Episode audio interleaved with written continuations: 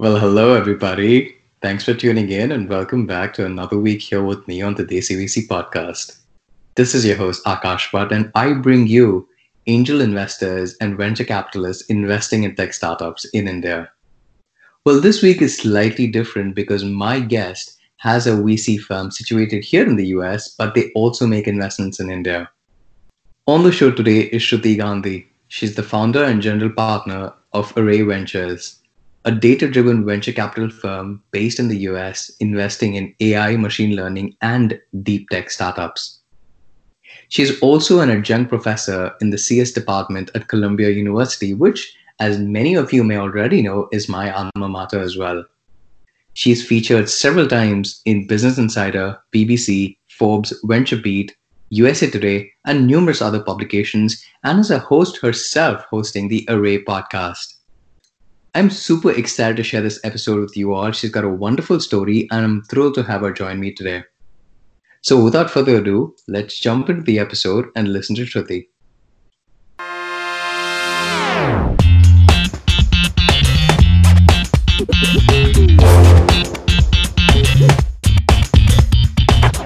So, Shruti, here we are. We met three weeks ago on Twitter and then had this memorable conversation on the phone where after discussing a number of things, you had this beautiful thing to say, and I quote, podcast hosts usually aren't that smart. I don't know if you remember saying that. I don't know that. Wait, what? So, on that note, welcome to my podcast. How are you? And how the last three weeks been for you with everything that's going on around us?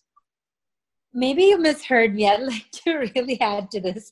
I myself am a podcast host. So, I, more importantly, was talking about me and and more than that um, i think the context of the conversation was you don't get to come across as smart because you're asking questions.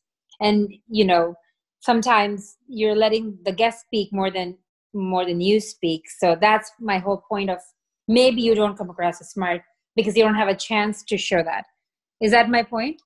Is that what i was that what i was saying? I think so but that's a good save. I'm going to give you credit to that well, thank you for having me. Um, and uh, I'm pretty excited. It's a pleasure. Now, before we move on, I want to quickly point out that, you know, as we met on Twitter, Twitter has been really kind to me over the last year or so. I met some incredible people on the platform and learned so much as it's now become a medium for think pieces and opinions from everything from current affairs to things happening in the VC world. You're very active on Twitter yourself. Do you have a favorite Twitter moment by any chance? Um, let's see. I could say ours is a very good one. Uh, you know, we ended up having a very long conversation, as you said.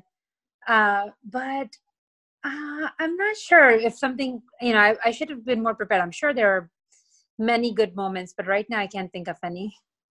That's okay. I actually asked you that question so that you can take my name. So this works out really, really well for me. now that we have that out of the way, uh, we can get to the meaty part of the podcast. You have a fabulous story, a true outsider in the industry who's now balling at the moment. So, did you always know you wanted to be in venture capital? And if not, or if so, how did that journey play out for you?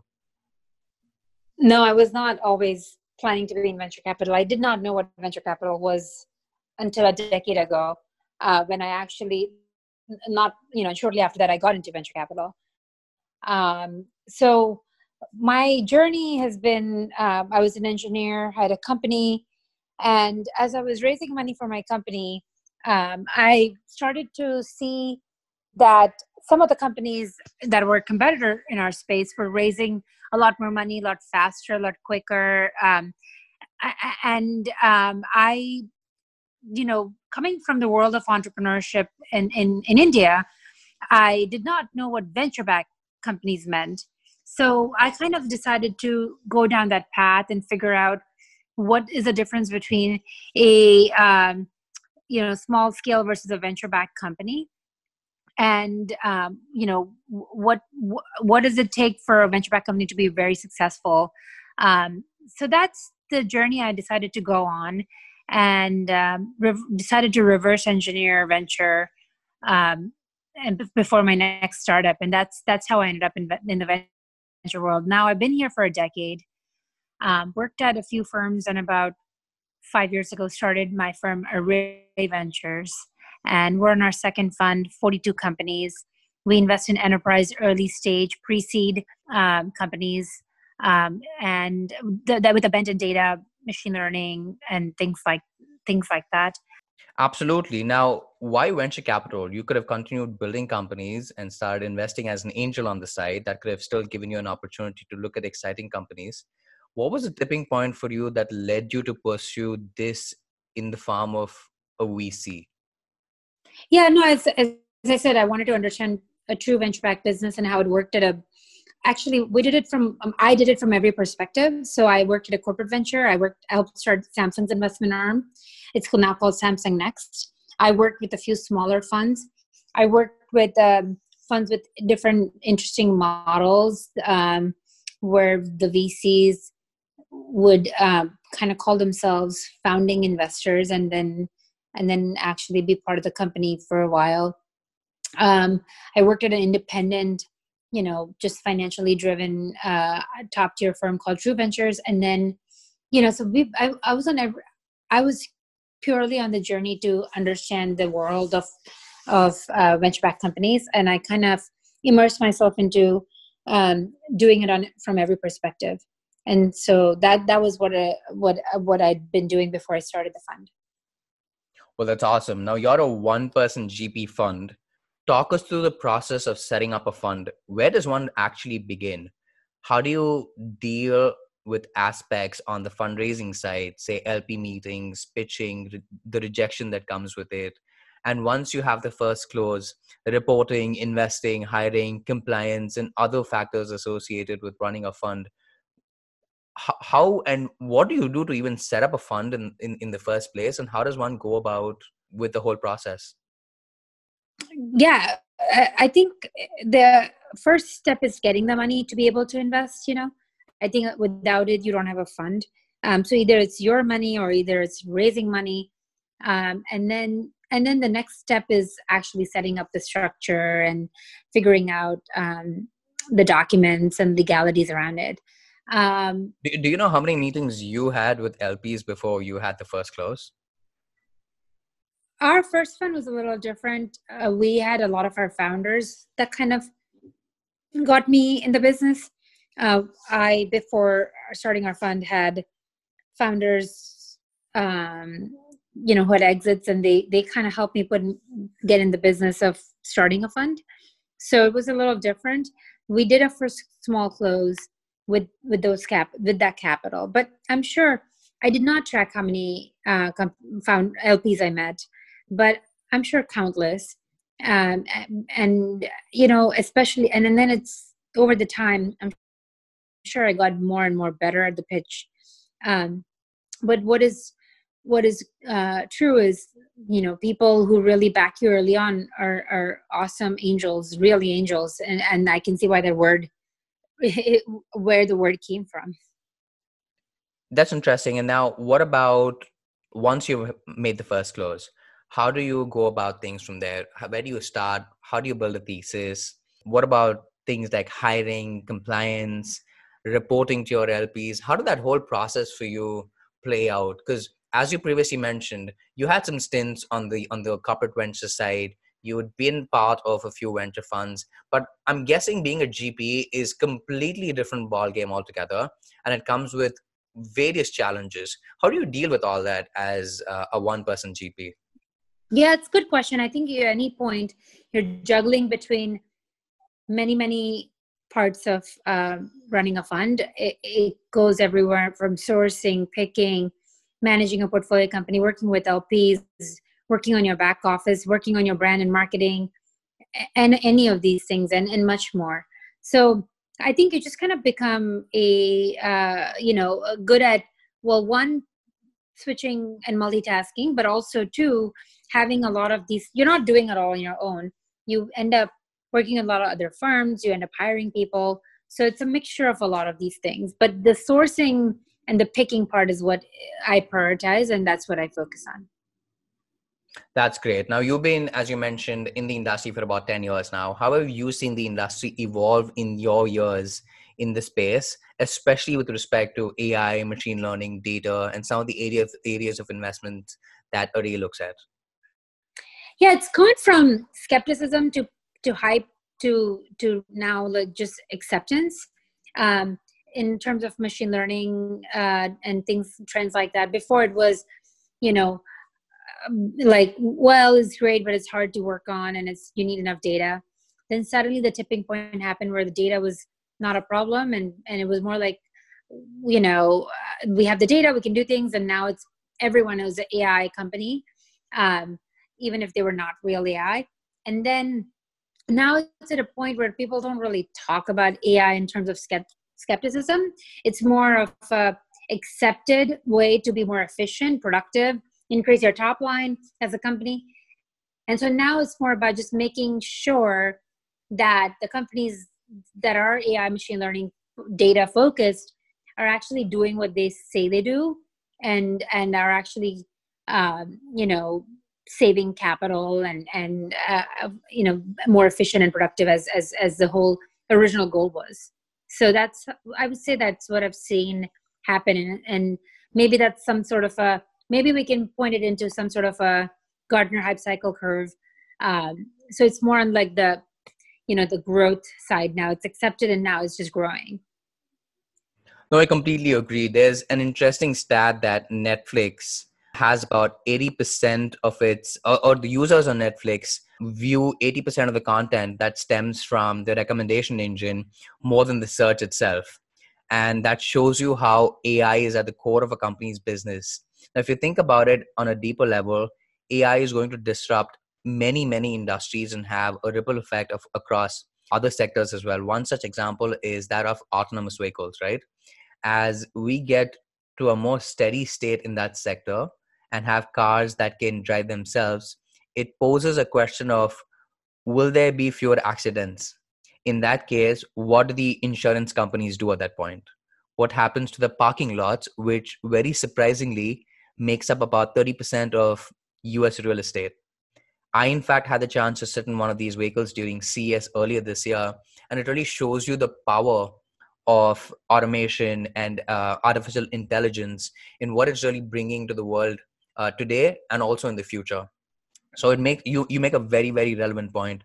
And you also mentioned that everybody today is an ai company. There's there's also a great blog by a16z which talks about how data and ai are no longer moats but have kind of become a must have technology infrastructures especially if you're working or targeting in these up and coming sectors.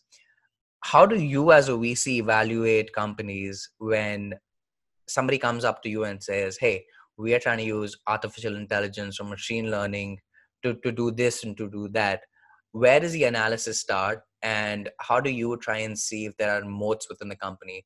Do you look at teams as a moat, or is it something else that really stands out to you? Good question. One thing I check first of all is like, what have they done that in the past? You know, uh, what their backgrounds are. So obviously, beyond that, then I look into um, what access to data that they have um, you know what access to uh, talent they have what kind of data are they actually going to create from it that's proprietary? Um, and then more importantly access to customers. Like are there any customers that are already looking to buy their products? So it's a multifold like set of steps um, and it's no one thing over the other but but um yeah that's that's how I, we generally start get started.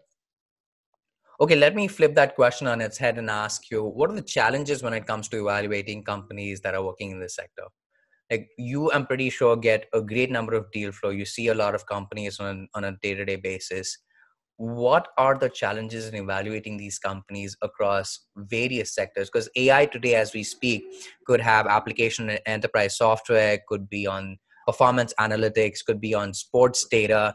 How are you seeing this evolve? And as a VC, what is the toughest part um, when you're looking at these companies? I think there's two things to it. One is being able to actually make the sale to a customer.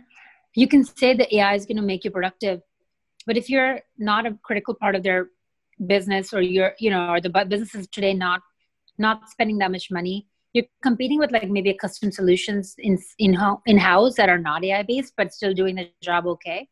Um, so you know, customers wanting it and you're solving a big pain point that uh, they're willing to pay a lot of money for is you know kind of takes away the whole like AI for the sake of AI problem, right? You're solving a problem that's real and it's necessary. Um, and the um, the other piece is, I think, uh, I think there is very few areas right now that you can you can that, that are big areas I, I should say that you can solve some problem in that there's not enough competitors out there basically and so i think differentiation is very important. And being able to understand the tech stack why you're better like because everyone now talks about like you know we've gone through the hype as well. There's more cynicism now about like well everyone talked about being faster with ai but you know you didn't deliver so why are you better? Or people are delivering and it's just fine so why do we need another new ai company now? Because we're in the second third fourth wave of new ai companies in the same category so why are you better and uh, what's your differentiation is actually a, a thing that's very hard to uh, evaluate as an investor and also communicate as a founder very interesting now we've been talking about ai and ml for quite a few minutes now, but depending on who you ask, I also want to define this for our listeners. In my opinion, it's AI and machine learning and all of these technologies.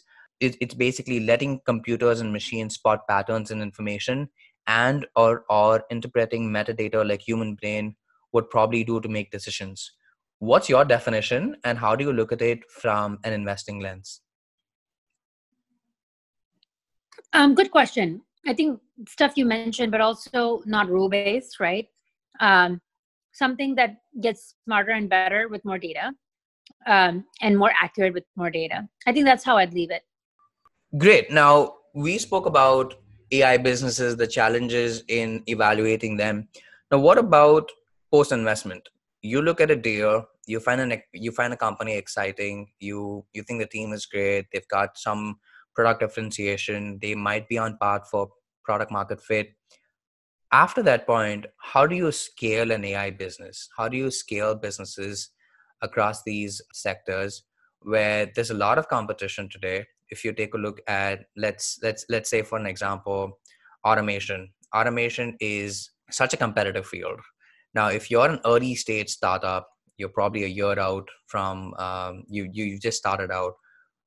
How do you as an entrepreneur or what advice do you give entrepreneurs when it comes to scaling? What do, what are some of the things that they need to be focusing on to get to say from a seed to series a level and meet those benchmarks that a series a investor would then find attractive to continue taking that company from from from there on? That's an excellent question. Today as we mentioned there's second and third wave of ai companies. And for you to actually succeed beyond that some of the differentiations are having done this in the past and, and knowing where exactly you want to improve. So that's the founder pedigree and experience. And second is the network being able to say that we have a group of people who are willing to take a chance on our product and and we can get to them fast and they are able to adopt our technology fast is another differentiation that gets series a folks also very excited because now you have more traction than another company who's also in AI, but is not able to actually sell. So I think the go to market is where then uh, rubber meets the road. That that is where it breaks down to. Now, you know, we talk about scale effects and network effects, and the observation is that data is rarely a strong enough moat when companies are trying to scale. Unlike traditional economies of scale, where the economics is fixed, upfront investment can get you and or can help you um, scale favorably over time, the exact opposite dynamic often plays out with data scale effects. The cost of adding unique data to your to your systems may actually go up, and with that, the value or the, the incremental value really goes down. How are you noticing some of your portfolio companies address this, especially in the context of the abundance of data or them trying to say, oh, the more data we get, the better it is for us to really try and come up with more efficient solutions? Excellent question. So you're 100% right. I think beyond a certain point, the marginal utility of uh, you know being just data driven first as a company and making that a, a, selling point does not win you more customers. Um, and and for that matter there's also a lot of privacy and gdpr issues around that too. So if you're trying to do this in health and so forth you can't actually you know um, i mean there's nuances. You can't actually sometimes keep the data or train on it either. Sometimes you may get by by training on it but you know a company doesn't want to be part of that um, and get into c- certain other um, legal compliance issues.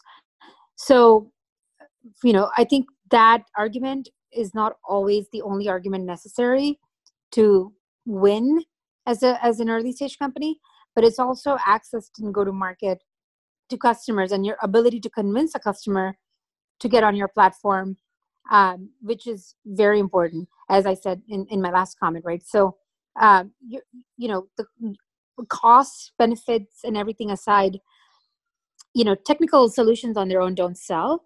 You know the ability to to combine that with good solution uh, and go to market strategy and a good business model makes a company stand out over other competitors in this space fair enough. And how early do you mean by early? Like are you the first check in companies or do you expect them to have some sort of traction and revenue before you you will invest in them? Yeah early means early. We are the first check in the company and that we call it first you know first round of, of the company's um, formation uh, and that's when we like to invest yeah. So so it's pretty early and what we look for at that time is you know again it depends on many we're not looking for customer traction and things like that but we it, it is nice if an enterprise company founder comes in and says i've done this before and i want to do it again and uh you know and by the way here's my path to getting there. We haven't done it but it's my path to getting there. That kind of language is better than saying i'll figure it out as we go. And do you rely heavily on your community network to really drive some of the deal flow because these are very very early stage founders or do you have yeah. Yeah?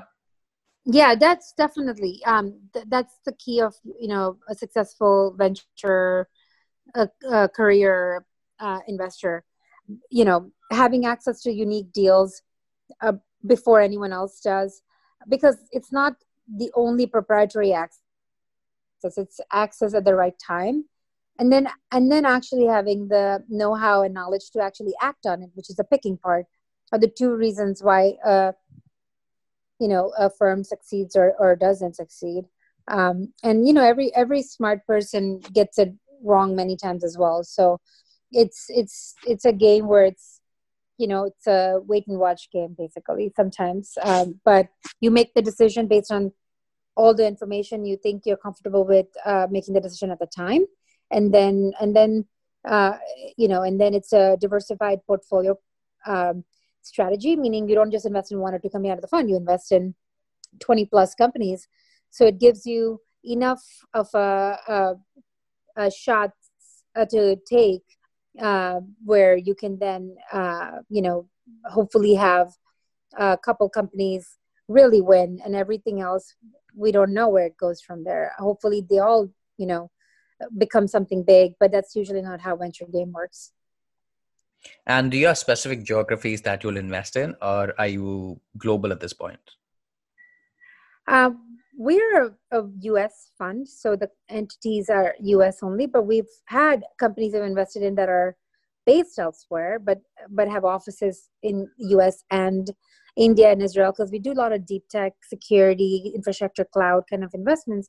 A lot of the companies um, coming out of these countries are also uh, good companies for us to invest in. Um, so where you, but but the markets they focus on are U.S. or global. Uh, we don't invest in other markets only. Got it. Now I came across this really interesting thing um, or a model that you have at Array, which is very similar to maybe that of an accelerator with mentors, where you can probably tap into your network to really help the founders. Now, how does Array, outside of bringing capital or a first check, really add value to startups? And if you could share one or two examples of how your C-level executive network can really have an impact on a portfolio company. Yeah, I think uh, the we actually really help our companies think about uh, you know like a second wave of customer perspective. So initially as we were talking usually founders have the experience to go from there into um, you know talking to their networks into how they would be their first design partners or customers. But getting into the second wave is difficult because your head's down you're you know not thinking of marketing yet and you may not have the budget yet but you're in it's a chicken and a egg game. So what we think about is uh, opening up our network and to help our companies basically think think about that second wave in partnership with with uh, working with us. So example of that is our company uniform that we just made a recent investment in is you know in the in the jamstack space and while we were, we were having a conversation with them we know that a big partner for them the valuable partner would be them would be a cloudflare. So just recently we connected them to this the one of the founders michelle zatlyn of of uh, cloudflare. And that's an example of having access to certain kinds of founders and community of people is not always possible in your network but our exec c level and general uh, reach of the fund uh, and the, because of the focus on enterprise allows the companies to get to them to get to that perspective really fast.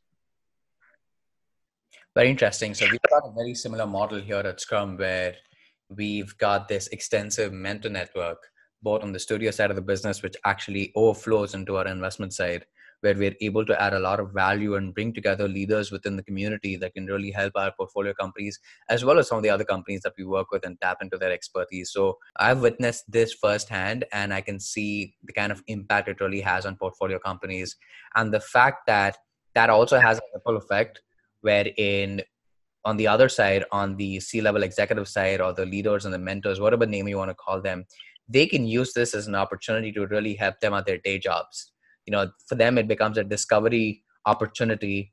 Either they're trying to tie up with a portfolio company or the or one thing leads to another. They could end up they, they could be looking for a new job for all you know and they could take up a role within it, some of these exciting startups that they're looking at. So it, it kind of like self-serves in a way. Yeah exactly. And, um, you know you're kind of helping both sides of the uh, both, both sides of the coin to to somewhat meet in some point. Exactly. Yep exactly. Now I came across this quote, or I was reminded of this quote to an earlier point that you made on the podcast, in, in which Adam Smith in the 18th century said that a man is simply obsessed with automating workflows, lowering costs of services for everyone in the economy as a result. Now, 300 years later, machine learning and deep learning is basically advanced automation, with the only difference that today we are seeing automation of intuition not just systemic logical processes. Where do you see the opportunities for investment from where you're sitting at this point? That's a good question. By the way great quote. I wonder what he was thinking about when he thought of that. So for us the opportunities frankly are in every sector possible.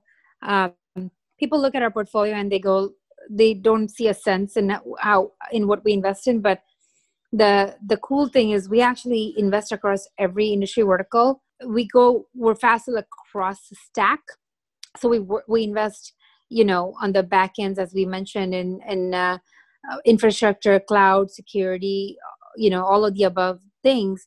But also we are you know able to invest more on the application layer as well. And so the application layer is what is relevant across different industries. So we have investments in health ai you know fintech AI, you know, compliance, uh, basically across the board. So it's not the matter of where the opportunity is, it's more the matter of what industry is manual today or rule based today and is it large enough for us to put in a, a, AI solution in there that can make that industry uh, save a lot of money. And and that's where we are excited to invest in next.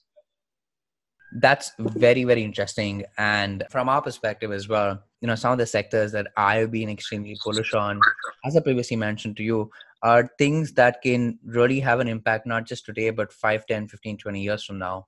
So i'm thinking mobility robotics machine learning and ai driven technologies in retail autonomous vehicles drone deliveries fintech and healthcare as you mentioned.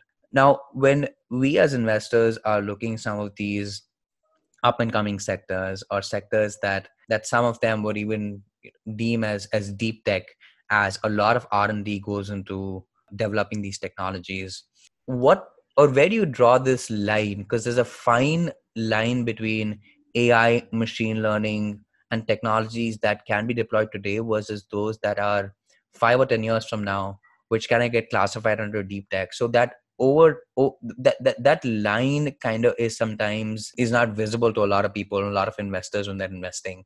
Well, what is your stance as an investor when you take a look at these and how do you evaluate if a company is something that can have an application today versus 90% or 95% of their technology is is is going to take a few years before it can even be deployed it's a good point some of our companies for example we have a company called Xwing um, like in the VTOL uh, vertical uh, takeoff and landing, but uh, but but on existing planes and things like that.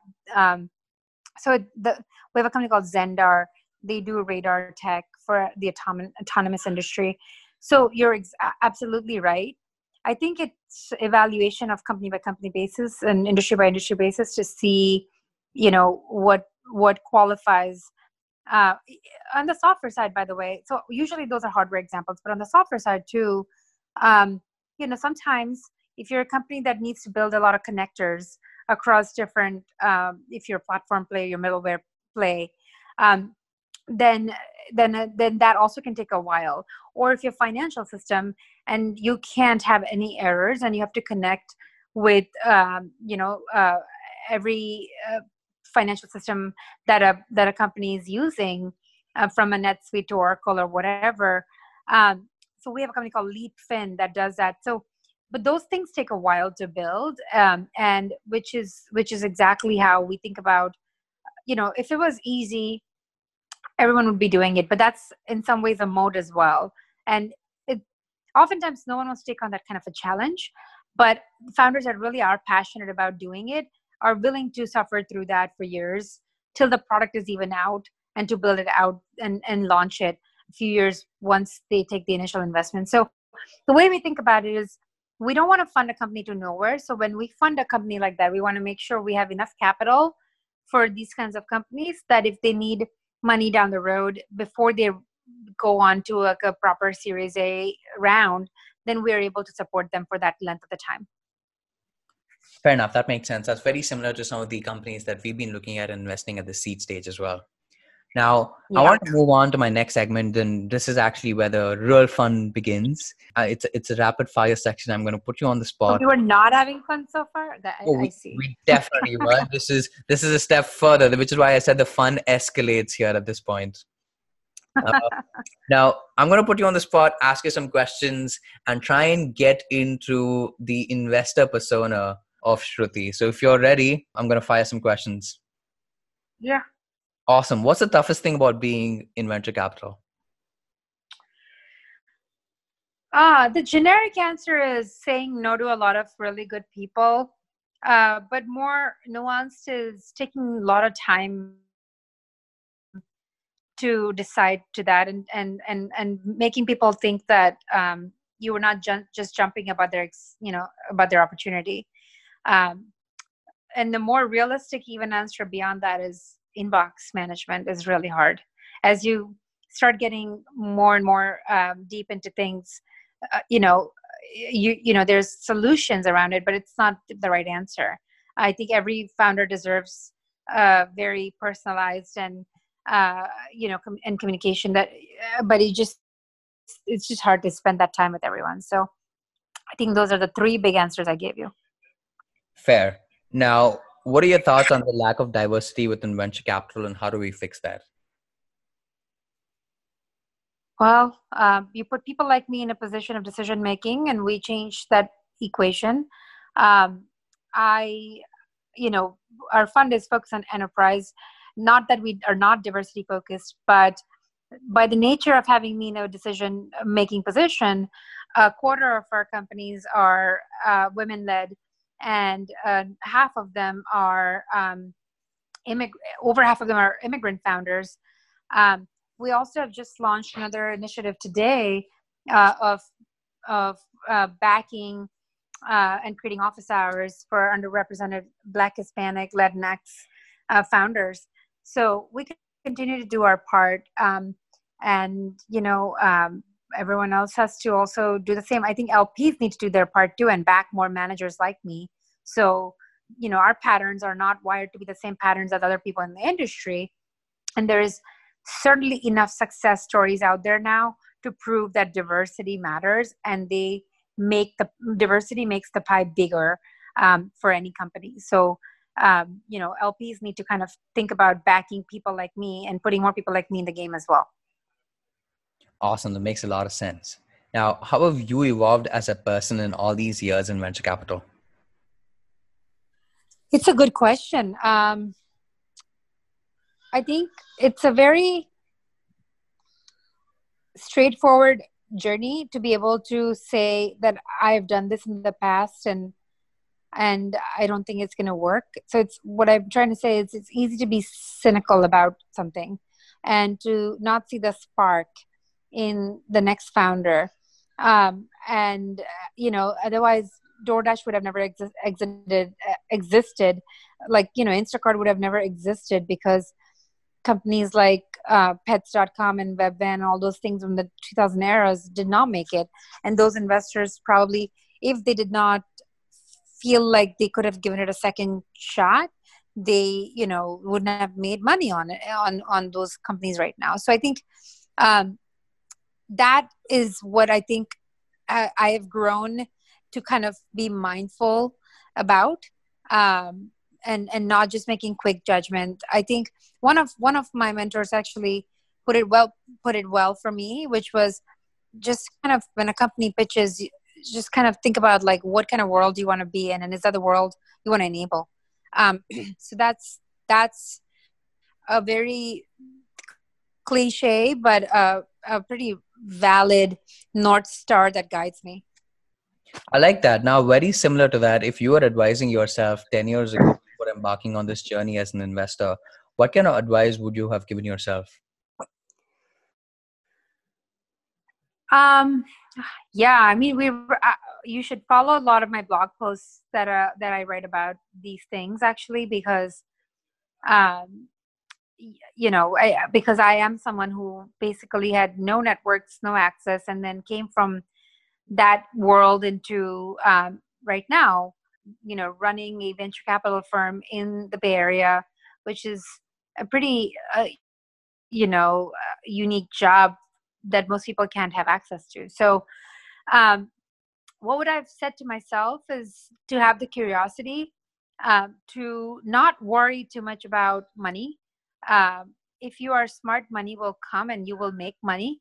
But believe in building experiencing experiences for yourself over um, you know over a transaction.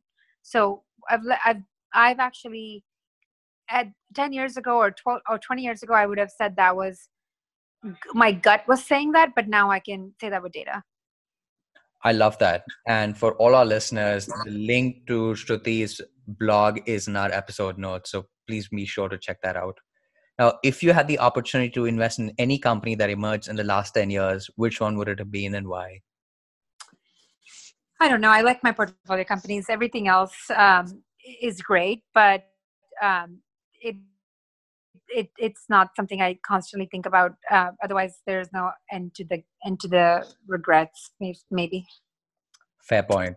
And lastly, what's your advice to founders who are fundraising during this period? Yeah, I think believing in yourself before before you go fundraise is the most important thing if you don't believe in yourself no one else is going to believe in you and people smell fear um, so if you really believe in your company and you really believe that it deserves a capital um, over any other company out there today then then communicate that and have that confidence that's a wonderful note to end the podcast on, Shruti. Thank you so much for making this happen. And I'm a huge admirer of you and the fund. I wish you great luck and success in the years to come. Thank you so much for gracing us with some wonderful insights into the world of investing in ML, AI, and uh, and data startups. Thank you so much for having me. I really appreciate it. And that brings us to an end of another wonderful episode. Thank you so much, everybody, for tuning in. And thank you, Shruti, for sharing your wonderful insights on the podcast as well.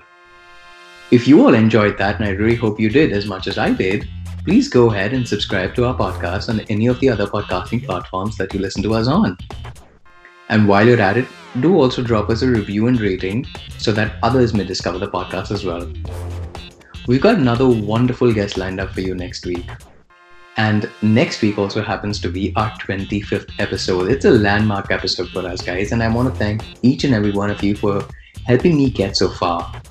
So don't miss out on next week's episode. I'm going to look forward to having you all join me again. Until then, stay safe and take care, everybody. And as you know, keep hustling.